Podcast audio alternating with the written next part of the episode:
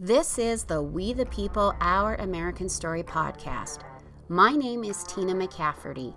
Join me every week to hear the remarkable stories of veterans, combat survivors, first responders, and American patriots in their own words. If you are pro freedom and pro America, you are in the right place. We the People Our American Story is the podcast for Americans who fiercely and unapologetically love America. Welcome, Patriots, to a new episode of We the People Our American Story. Season five is lit. And today I have JP and Crystal Lane. They are going to add fuel to the fire. Hello, you two. Welcome. Hello. Hello. I am thrilled to have you both here. Crystal, I am so grateful that you were able to join. I always love it when we can have a spouse join because they have a different part of the story that's really important to tell that I often don't get to hear. Thank you both for being here. I want to start at the beginning. JP, can you tell us a little bit about growing up, what life was like for you? Yes, so I grew up in Green Bay, Wisconsin, home of the Packers and the Cheeseheads, and that's pretty much my uh, childhood was just go watching the Packers play, uh, playing sports, going to school, doing my homework. Everything was just a normal childhood, if you would. Um, besides parents uh, splitting and having to deal with that mess, but my whole mindset changed in eighth grade. And that's actually when I saw the Twin Towers fall on the news in my language arts class. And it changed everything I thought about our nation and our world. And um, I wanted to fight and protect. And that was just um, a thought that popped into my head in eighth grade. At that young age, you had the mindset where you wanted to protect American citizens. That is such a young age to even be thinking about that. Had you always been serious minded? When it comes to protecting those that I love in this nation and uh, sticking up for what's right, I guess, yeah, there's mo- short moments where I will be quite serious because those are important to me. I believe you have some military service in your family, don't you? I do actually. I grew up um, right before I was born. My dad had got out of the Air Force, uh, served 16 years in the Air Force. My uncle was in the Navy, and now my little brother is actually a Marine. Are there any butting heads with that? Him a Marine? Uh, well, I did ask him, why did you join the Marines? Because he was like, hey, I'm going to join the military because of you. That's the most awesome thing I've ever heard my siblings say to me. And then he goes and joins the Marine. I was like, I told you, Army, dude. Does he like to eat crayons? I think so. He is a character. Yeah. When did you join the military? I joined the Army in 2008. Was that right after you graduated? Shortly after, yes. I joined in 2008 when I was actually reminded of the idea and the promise I made to myself when I was in eighth grade. What was it like for you being in the Army at that time? Did you enjoy that? Did you feel like you were fulfilling your duties at that time? Absolutely. Uh, when I first joined, I actually went to the recruiter's office and asked them what's the most dangerous job you can give me right now. And they told me 12 Bravo combat engineer. I'd be searching for bombs, making bombs, blowing stuff up. It would be a blast. I figured that would put me at the front of the line. And I was always that daredevil child, rebel child, uh, whatever you want to call it. But I wanted to be first and in the front lines, uh, serving at the best capacity that I knew I could. You had no fear. Uh, you could partially say that. Some people may think that's impossible, but for myself, I had my faith, and that tells me not to have fear 365 times in the word. So that would technically mean all year round. Wow, Mm. that's impressive. What was your journey in the military? How many deployments did you have? I only got one deployment in. Uh, my job was extremely dangerous. I would do route clearance. It ended up causing me to end my career very abruptly and change things for my career path in the military and the rest of my life. Where were you deployed to? In 2010 and 2011, I deployed to Afghanistan with my unit. And while I was there, our job was route clearance. So we'd be searching for bombs in the roads and clearing those. And no one was allowed to go before us until we actually cleared those routes and made sure everything was safe for the rest of the soldiers and the civilians that lived over there. Is and, that different from a minesweeper or is that a minesweeper? Uh, pretty much a minesweeper. I mean, it just some would be on foot and some would be in the vehicles in our convoys, and that's what we did because we were searching for the big IEDs that they would place in the roads because they had to place 100 plus pound IEDs in the roads to try and damage vehicles and take out personnel. I want to get the storyline in the right order. Crystal, when do you come into the picture? Is this after or are you already in the picture? No, this is after. So when we met a few years after he was done uh, with therapy. Okay, we'll get to your part of the story then. I just wanted oh. I didn't miss anything important. No, no, you're good. How long were you there before your traumatic injury? I was there for 10 months, uh, 30 days from coming home. Did you have any close calls before then? Um, I wouldn't say close calls, but I was blown up and shot at and taken, tested, if you will, in my job. But nothing really came close, I guess you could say. Were there times that you were nervous? I wasn't actually ever nervous, but I was devastated. Uh, March 26, 2011, my best friend was shot and killed by a sniper. I remember being the only moment during my deployment that I was every single negative emotion that you could possibly imagine combined. And it was difficult, and I had revenge in my heart and mind for every mission after that. And that's the only time I remember any sort of feelings of difference of just being confident in what we were trained in. It's the running joke where the army didn't issue us feelings, so we really don't have them. they really focus on just being able to cope with what's going on at the time, that muscle memory. What is the day of your injury? July 2nd, 2011. Do you mind telling a little bit about what happened that day? Um, yeah, not at all. So, July 2nd, it was actually my day off. I volunteered for this mission. It was a more complex mission that they asked us to do. And we go out searching for the IEDs. And towards the end of the list of routes that they gave us, we were on our last route and my truck was blown up, uh, shooting my truck up into the air, slamming it down on the passenger side, and completely ripping off the engine of my RG31 and it was the first RG31 to ever be penetrated by an IED in history.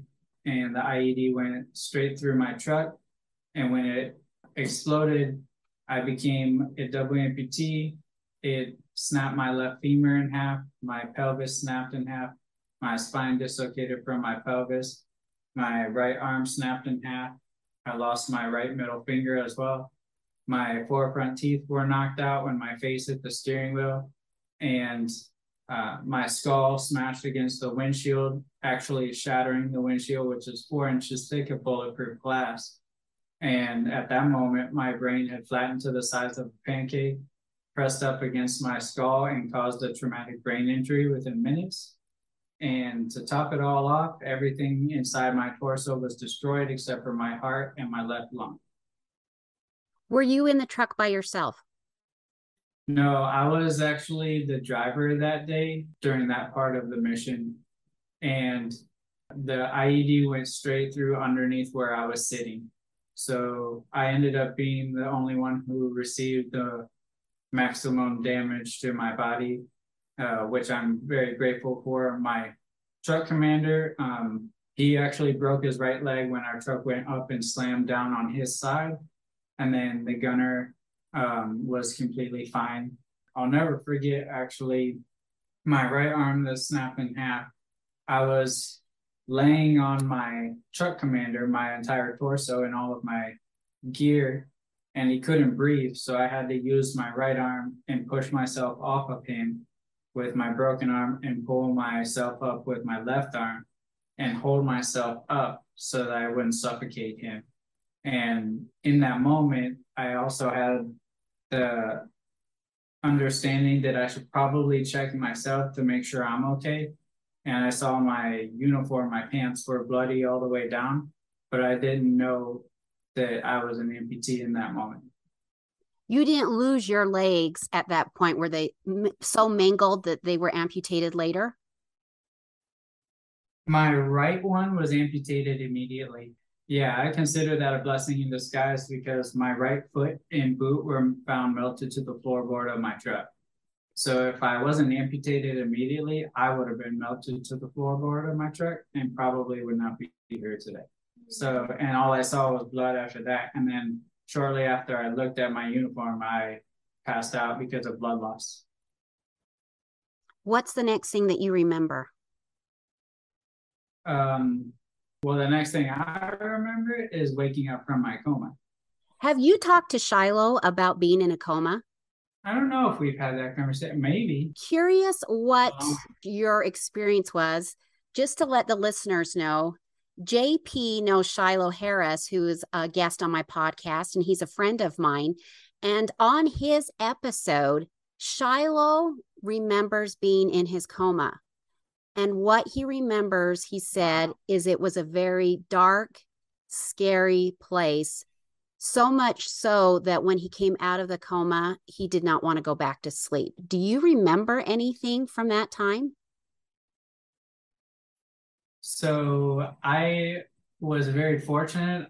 I was completely blacked out. For me, it honestly felt like I had passed out in my truck and then I woke up the next day. Little did I know I was actually in a coma for a month and a half. Wow. Very fortunate I didn't have any of some of the experiences that others may have had. Were you confused when you woke up? Where were you? And did you have a bearing at all on what was going on? I'm typically the person that likes to assess uh, the situation at hand, and no matter what it is, and just come to a conclusion as fast as possible. So when I woke up from my coma, I knew I was in the hospital. I saw all of the tubes connected and everything. I was barely able to talk. I wasn't really able to talk, but my thoughts were my own that were running through my head, which were probably a hundred thousand thoughts. And so I knew that something happened. I knew I was blown up. I remembered that part. And I didn't know what damage happened to me. When I was finally able to really start just barely moving my arms and talk again, I went and I pulled the sheets off of my legs to see if I still had them, and they were gone. And the first thing that came out of my mouth was after staring at my legs, I looked up at my dad and I was like, well, this is different. That's it. Yeah. The thought that ran through my mind was the fact that I couldn't change this. I can't go back in time. I don't have a time machine. I don't have magical powers where I can grow my legs back. I had to accept it and find a way to move on. And so the only thing that came out of my mouth was, well, this is different. How high up are your am- amputations? So on my left leg, I have my full femur and then it's amputated immediately. So I don't have a knee on my left side. On my right leg, it's amputated in the middle of my calf. So I actually do have my right knee and that is awesome. Do you have full use of your arms then? Are they okay? I do, yeah. So my dad actually I have to thank because he begged the doctors to not amputate my right arm. They were going to amputate it. It was going to be amputated. So thankfully my dad was there and he knew that conversation was happening and he said do whatever you have to save his arm. And Crystal, you mentioned that he has TBI. What does that look like for him? Right now, it just because of the impact, it's more of a short term um, memory. So things just don't click. On the music side, God protected his brain, the artistic. He can remember a song within a, an hour. I mean, it's just amazing and remember it. You know, he's studying something that he read a book or a, a manual of something, and I asked him about it. No, he won't remember that. So it just depends. Being married to him, sometimes I'm like, it's selective hearing. Is TBI and that part of the brain something that can repair itself?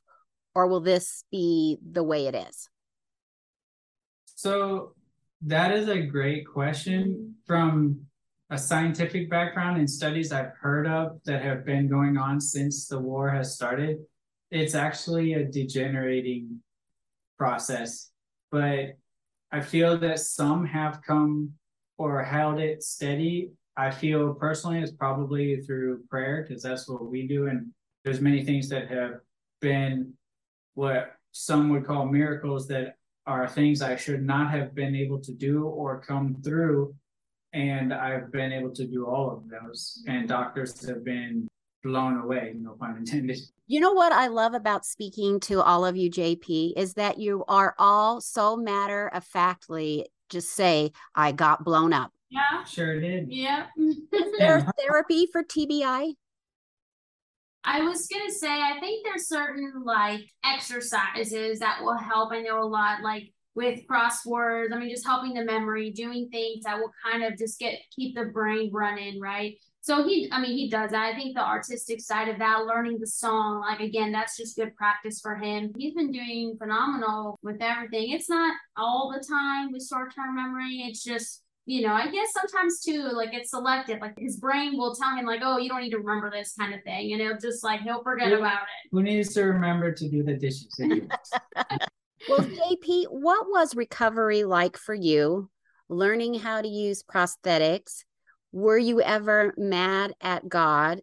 Was PTSD a problem at this point? The beginning of my therapy was all of that.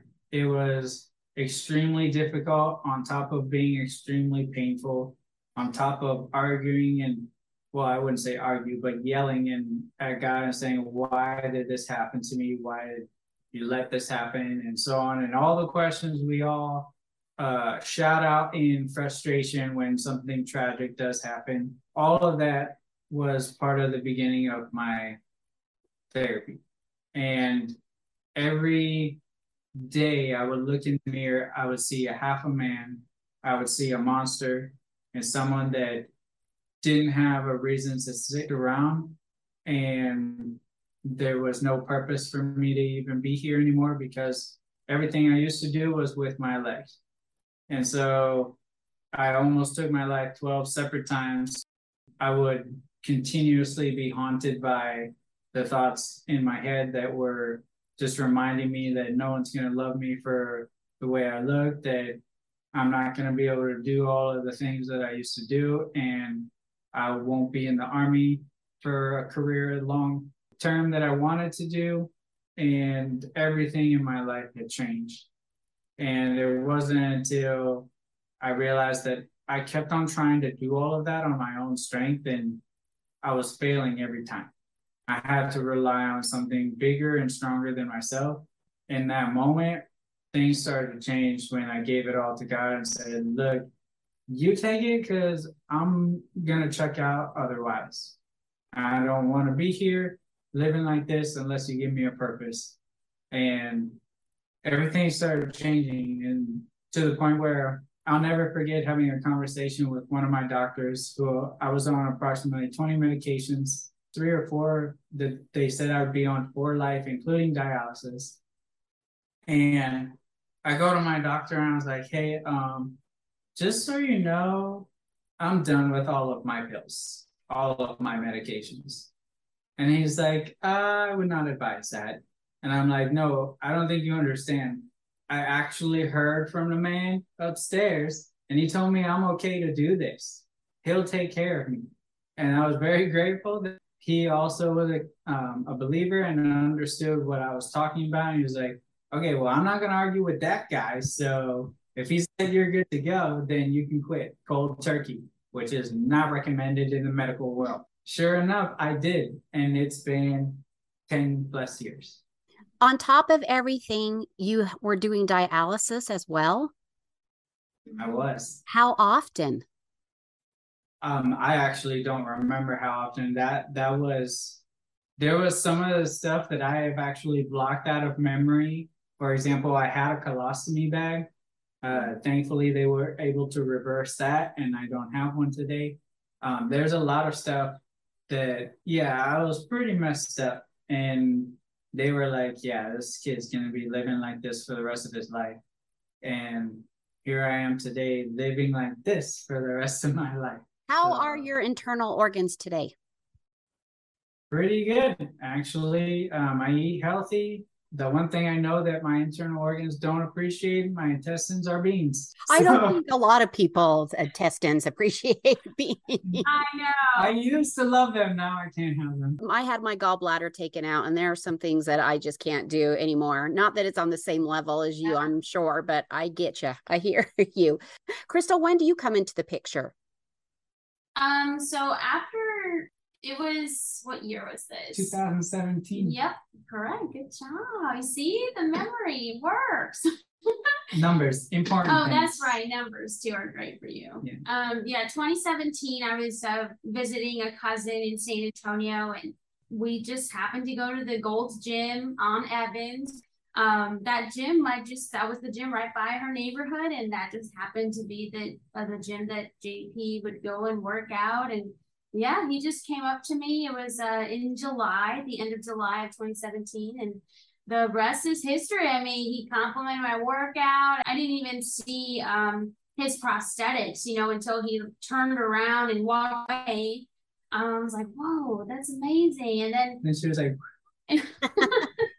so we just got to know each other and then we found each other on Facebook and he asked me really an important question. I guess he was kind of scrolling through my post and was like, Are you a Christian? I was like, I am. I said, Are you? And he said, Yes, I am. I wouldn't be here without God. And I was like, Wow. So we just knew like it was God's divine appointment. I was only there for at that time, it was a week long, and we only went to the gym for two days. It was just happened to be at the time that he was there. And It's been amazing ever since. I moved literally like after that, I was like, I'm going to get a job transfer, like if it's meant to be, because I live five hours south.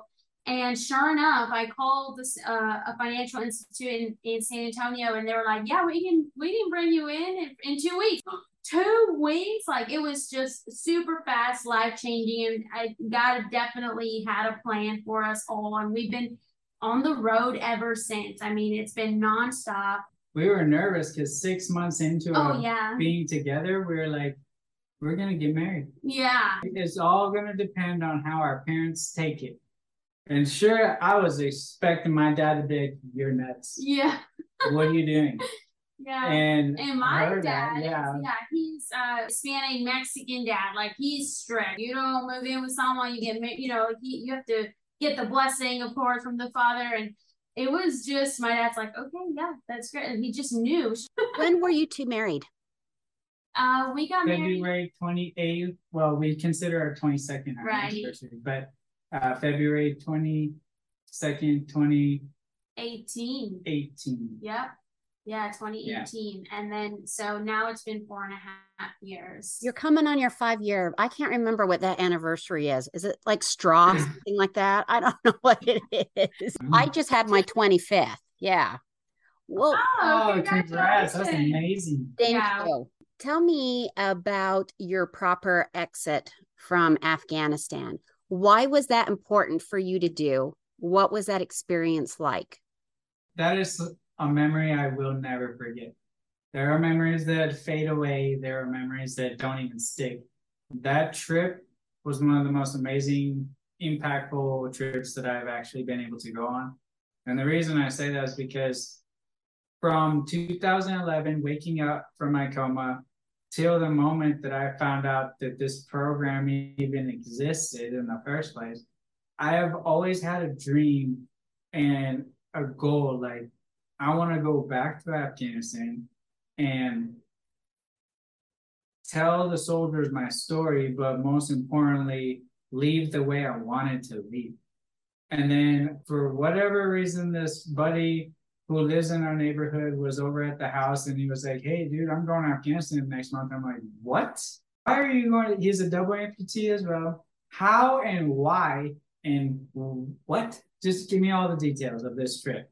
So he told me that he was going in December of 2017 and how he was going was through Operation Proper Exit, uh, Feherty's Troops First organization, and they had been doing these trips, and I had no clue. And so I found out what was going on. My buddy gave me the contact information, and I called them immediately. Said, "Hey, when's the next trip?" And I believe it was April, no March. March. So shortly after we got married. Yes. And uh, I got accepted to be one of the warriors that goes on this trip. So we get there, and each one of us are telling our stories to all the soldiers in theater. We would travel from base to base. And while I was there, an idea popped into my head, and I asked command, "Hey, can we find an RG 31 so I can sit back in the driver's seat?"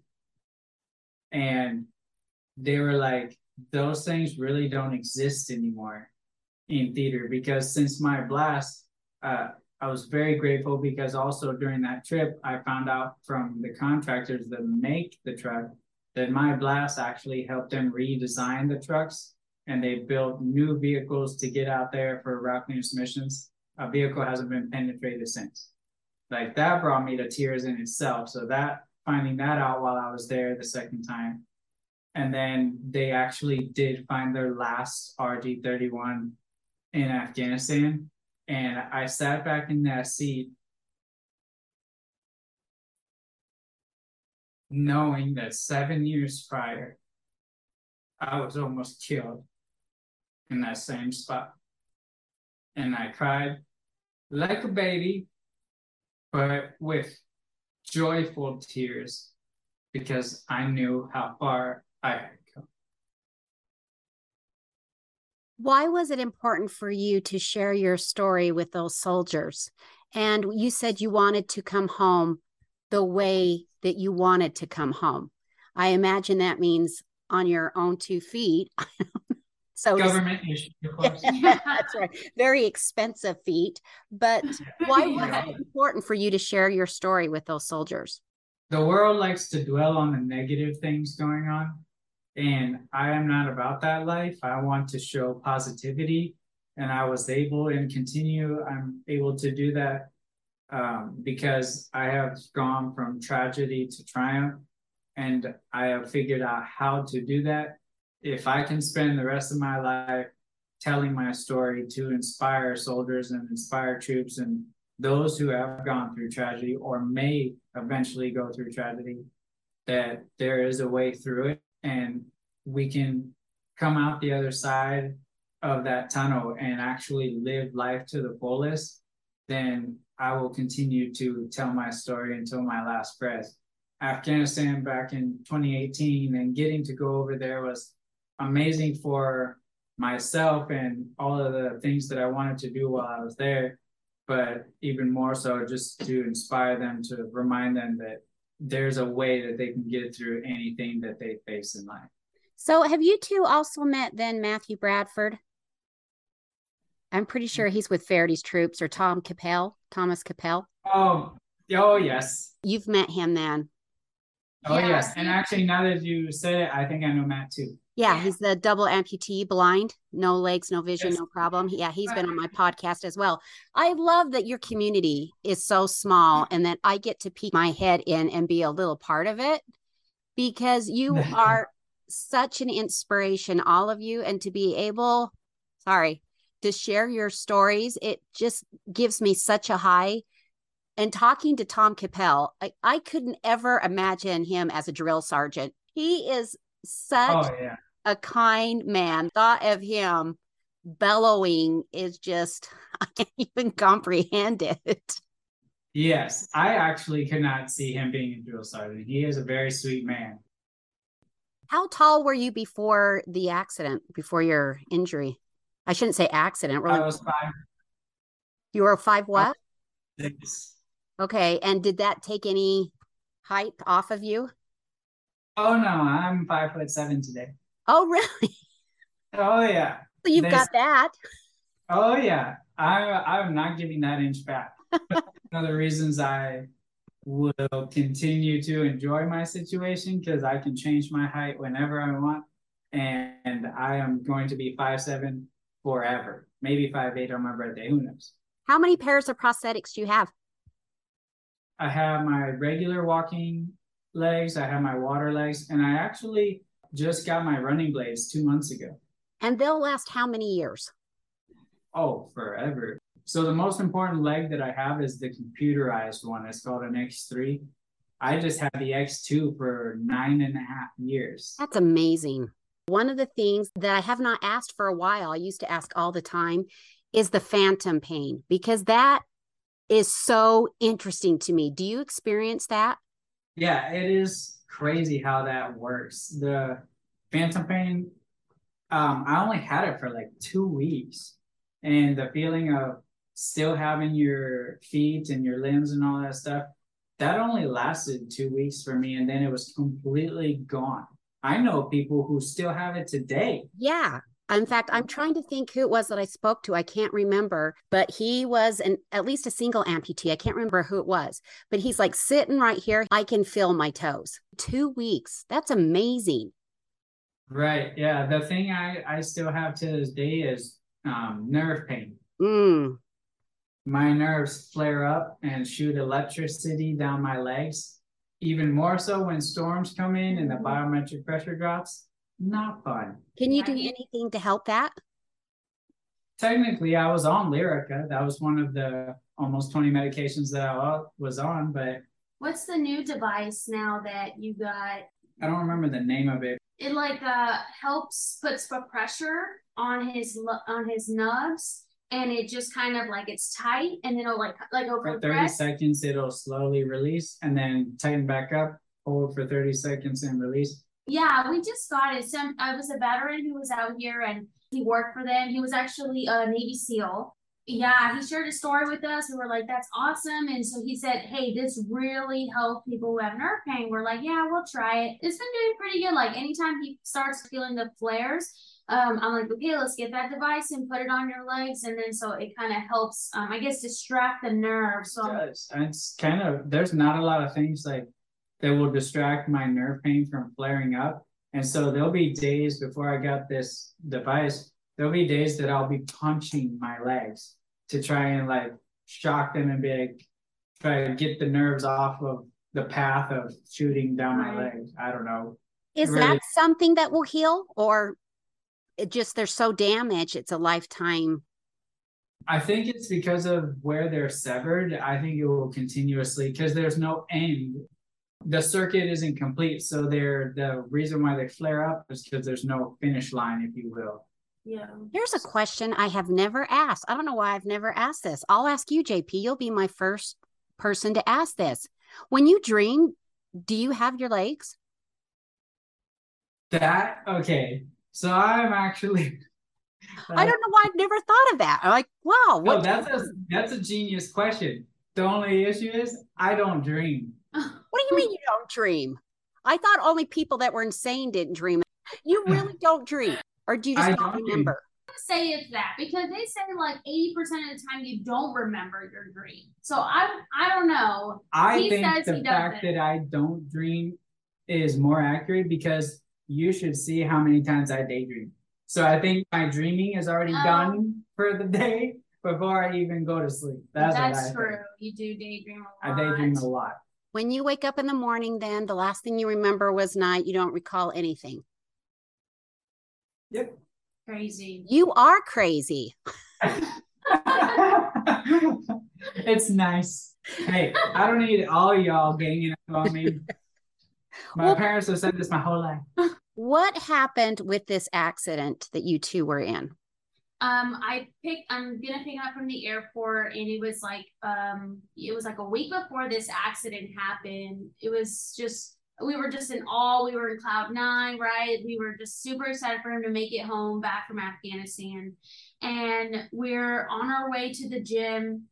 And when we get there, I was like, okay, I need a few things. We have to go back home. And it rained just slick enough for the roads, right? And uh, we're driving, and sure enough, it was um, an F 150 coming around the bend. And JP did his best to try to avoid the, you know, real head on uh, collision. And he still got the front uh, corner of our Jeep, and we flipped and rolled uh, three times. And it was like, crazy because it was like he was on mission like he went on military mode. He said um, after now knowing and we can talk about it but he said he felt like he was back in the truck. And so the moment we got hit and rolled over it was just like in slow motion to him. And he said immediately get out of the truck get out of the truck because he could smell the smoke. And he and i was like my door is jammed. And he was like no i'm gonna get you out. And he punched his door and that actually uh, damaged and had internal bleeding because he has a, the metal rods in his arm. But he punched his door trying to get, and my door was bent in and open only about this much. I mean, he just helped push it open a little more for me to squeeze through, and it was just happened so fast, and it was crazy because there was a warrior spouse who's a double amputee, the one b- behind us, and she was pregnant and she just comes running because she sees a double amputee and her husband's a double amputee. So it was just crazy. We were all there real quick trying to get everything done. Thank God we walked okay. Even the doctors were like, I don't know how you guys are walking out of this accident. It was so bad. There were no injuries. Zero.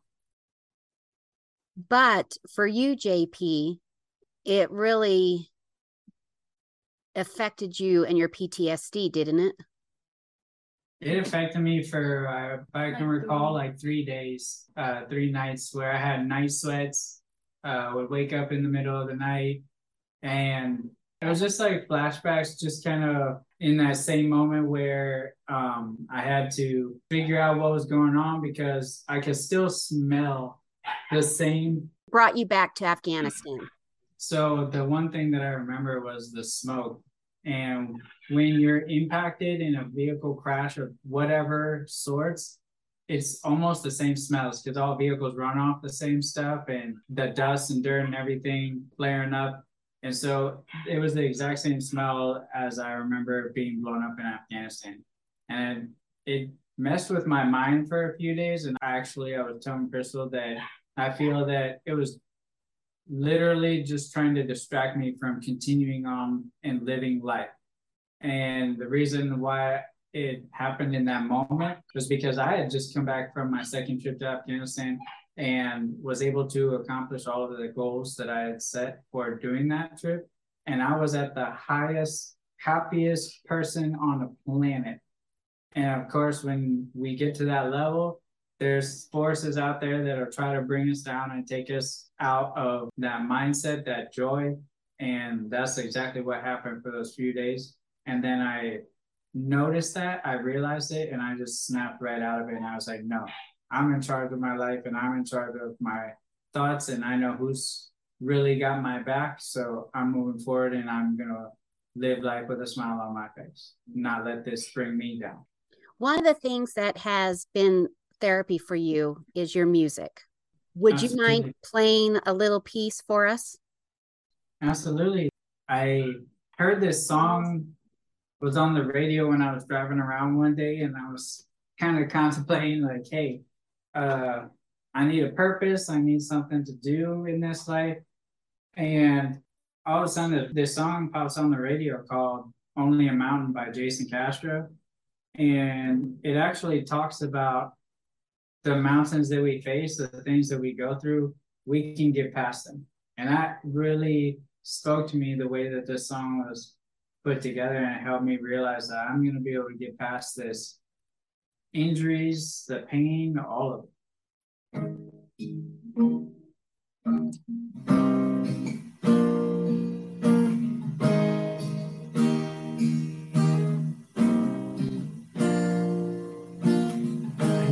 day, another fight. It always feels like an uphill climb. Another step, another mile. The story of your life. It's harder than you ever thought. And it costs you everything you got.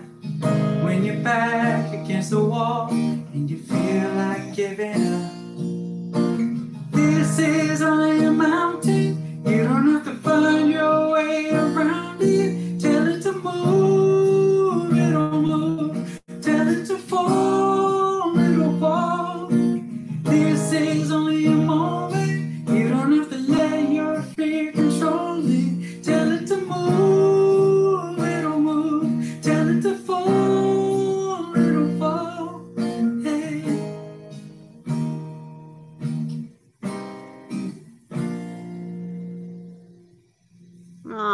beautiful. That's beautiful. What does music do for you? It is my absolute favorite passion of all of my life. Uh, when I'm on stage and I'm actually performing, one of the things that Crystal has gotten to see is the fact that I don't feel I'm in my prosthetics in that moment. I'm up there, I'm singing like upbeat, fun songs and stuff, and I'm across the stage dancing and enjoying the time up there, and I just feel in my element and honestly do not even feel like a double amputee. I want to read this to you here, JP. Never give up, never surrender. We have a purpose to bring hope, love, inspiration, and the idea of being mentally strong to people across the world. What does this mean to you? That's my life. That's the only thing that I want to do, which is why I believe I'm still here today. And then, what is your mission? My mission is to remind others that if myself and so many of my battle buddies who have gone through such horrendous tragedies are able to get through them and overcome and live life truly to the fullest, then what's stopping them? And where can we find you on social media? Social media, you can find me at JP Lane Official uh, across the board, whether it's TikTok, Instagram, uh, Facebook, YouTube, all of the above. And yeah, we're very friendly. We respond to as many comments as possible and messages, and we love everybody that wants to share this journey with us. And where can we find your book, Walking Again? Walking Again is actually on Amazon, and um, I still need to put it on Audible though. I do need to do that, but I am happy to say that it is on Amazon and also my website, jpsjourney.com we actually do uh, autographed and personalized signed copies on on our website. So you are still in the army. What are you doing now? So I actually work for the army. Oh, okay, so you were out. You're a civilian. Yeah. I'm not sure I'm actually able to say what okay. I do. You travel every week. Mm-hmm. Okay, gotcha. I did not know you were a civilian. You're up to some top secret stuff. Yeah. yes since I'm a civilian, I have to keep all the JP Lane official stuff, JP Lane official, and all the other Army stuff, Army. I can't mix them. Gotcha. Um, when did you get out of the Army? I retired in July 2012. I think 2013. I don't remember, somewhere around there. What has your traumatic injuries taught you about yourself and other people?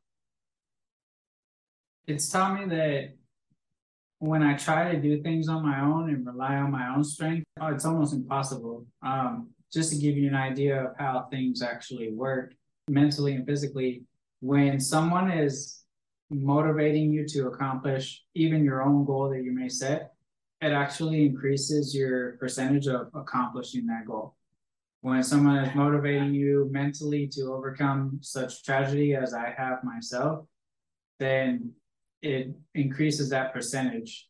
This has taught me to not try and rely on my own strength, that it is much wiser to reach out and to get strength from others who are going to be encouraging me, from my faith that gives me strength and encouragement, and so on. So that's probably the biggest thing that I can come with from everything I've been through.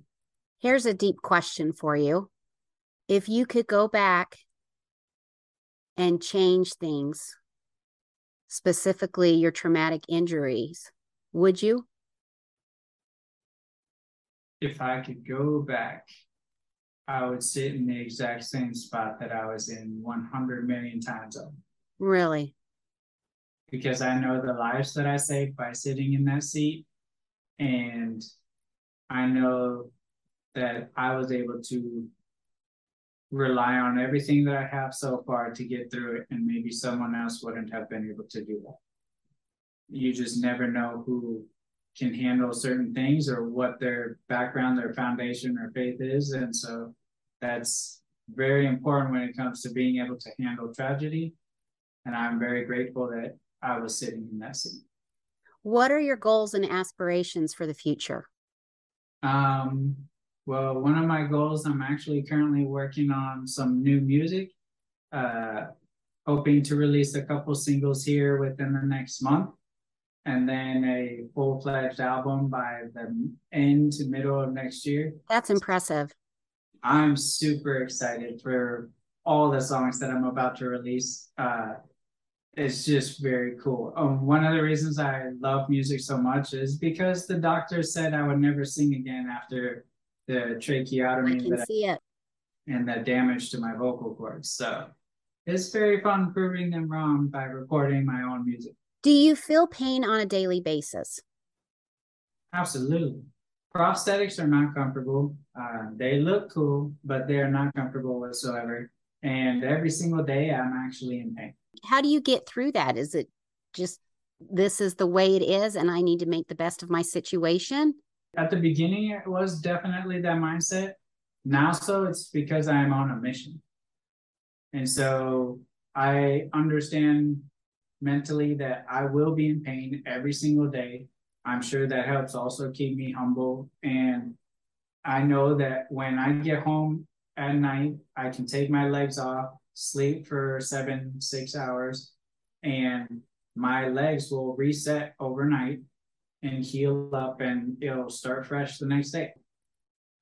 At the end of the day, I just can keep going as long as I keep recharging overnight. You always wanted to serve and protect the American people. What does America mean to you? America, for me, means the light of the world. I remind people everywhere I go that people from other countries, because I've had that opportunity to go to many other countries, they see America as a beaming light of hope and protection. And that is what we need to remind ourselves that we are. JP, it's been such a pleasure to speak with you. And Crystal, she's out keeping the little dog quiet. I told her not to worry about it, but she was concerned. but it has been such a pleasure to speak to both of you. I look up a great deal to both of you. You're both heroes. Thank you so much for being guest on my podcast. I really appreciate it. Thank you for having us. And I just want to tell you that my sacrifice and everything that we've been through, I'm honored to say that you and everyone watching is worth it. Thank you for listening to this episode of Another Fellow Patriot. Be sure to check the show notes for links to this week's guest. For more connection to the podcast, visit www.wethepeopleouramericanstory.com for social media links, patriotic merchandise, and to sign up for the We the People newsletter. And finally, be a voice, a strong voice, a voice for freedom. As Benjamin Franklin so eloquently stated, where liberty dwells, there is my country.